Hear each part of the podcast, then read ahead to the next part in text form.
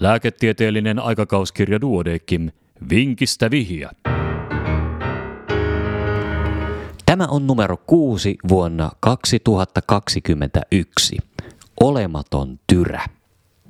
Aiemmin terve nuori mies saapui nivuskivun vuoksi yliopistosairaalan päivystykseen.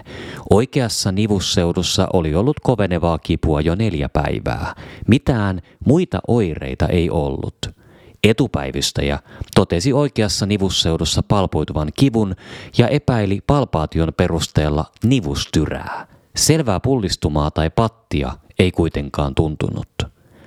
Laboratoriokokeissa plasman CRP-pitoisuus oli 27.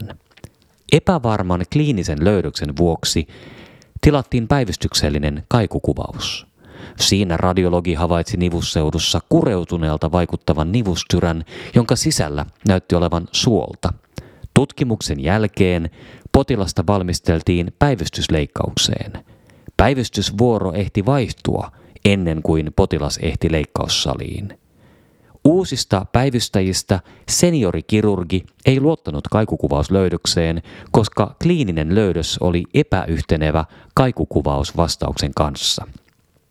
Leikkausta päätettiin lykätä ja tilattiin vielä vatsan tietokonetomografia.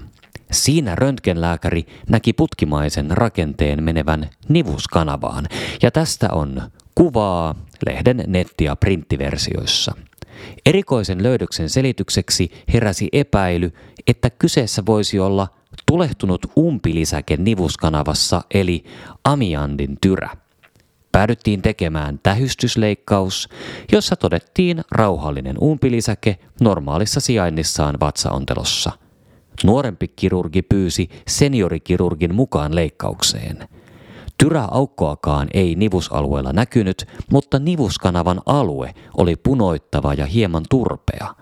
Päädyttiin avaamaan nivusseudun vatsakalvo löydäksen lisäselvittelynä, vaikka varsinaista tyrää ei näkynyt. Nivuskanavassa tai reisikanavassa ei ollut mitään poikkeavaa ylimääräistä rakennetta, esimerkiksi lipoomaa. Siemenjohdin sen sijaan oli selvästi paksuuntunut ja punoittava. Seniorikirurgilla heräsi ajatus, mistä taudista oli kysymys. Mitä tehtiin seuraavaksi? Ja ratkaisu seuraa hetken kuluttua.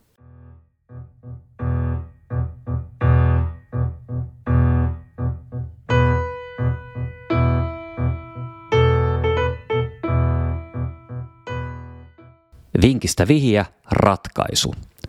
Potilaalta tutkittiin leikkauksen jälkeen tippuri ja klamydia laboratoriotesteillä ja klamydia-testi oli positiivinen. Hoidoksi potilas sai 14 vuorokauden mittaisen doksisykliinikuurin. Tartuntaketjuselvitys aloitettiin ja tartuntatauti-ilmoitus tehtiin. Potilaan ainoa klamydia-oire oli oikeanpuoleinen nivuskipu. Naisilla klamydian aiheuttama lantion alueen tulehdustila on melko tavallinen, mutta kirjallisuushaussa ei löytynyt tapauksia, joissa miehen klamydian ainoana oireena olisi vain toispuolinen nivuskipu.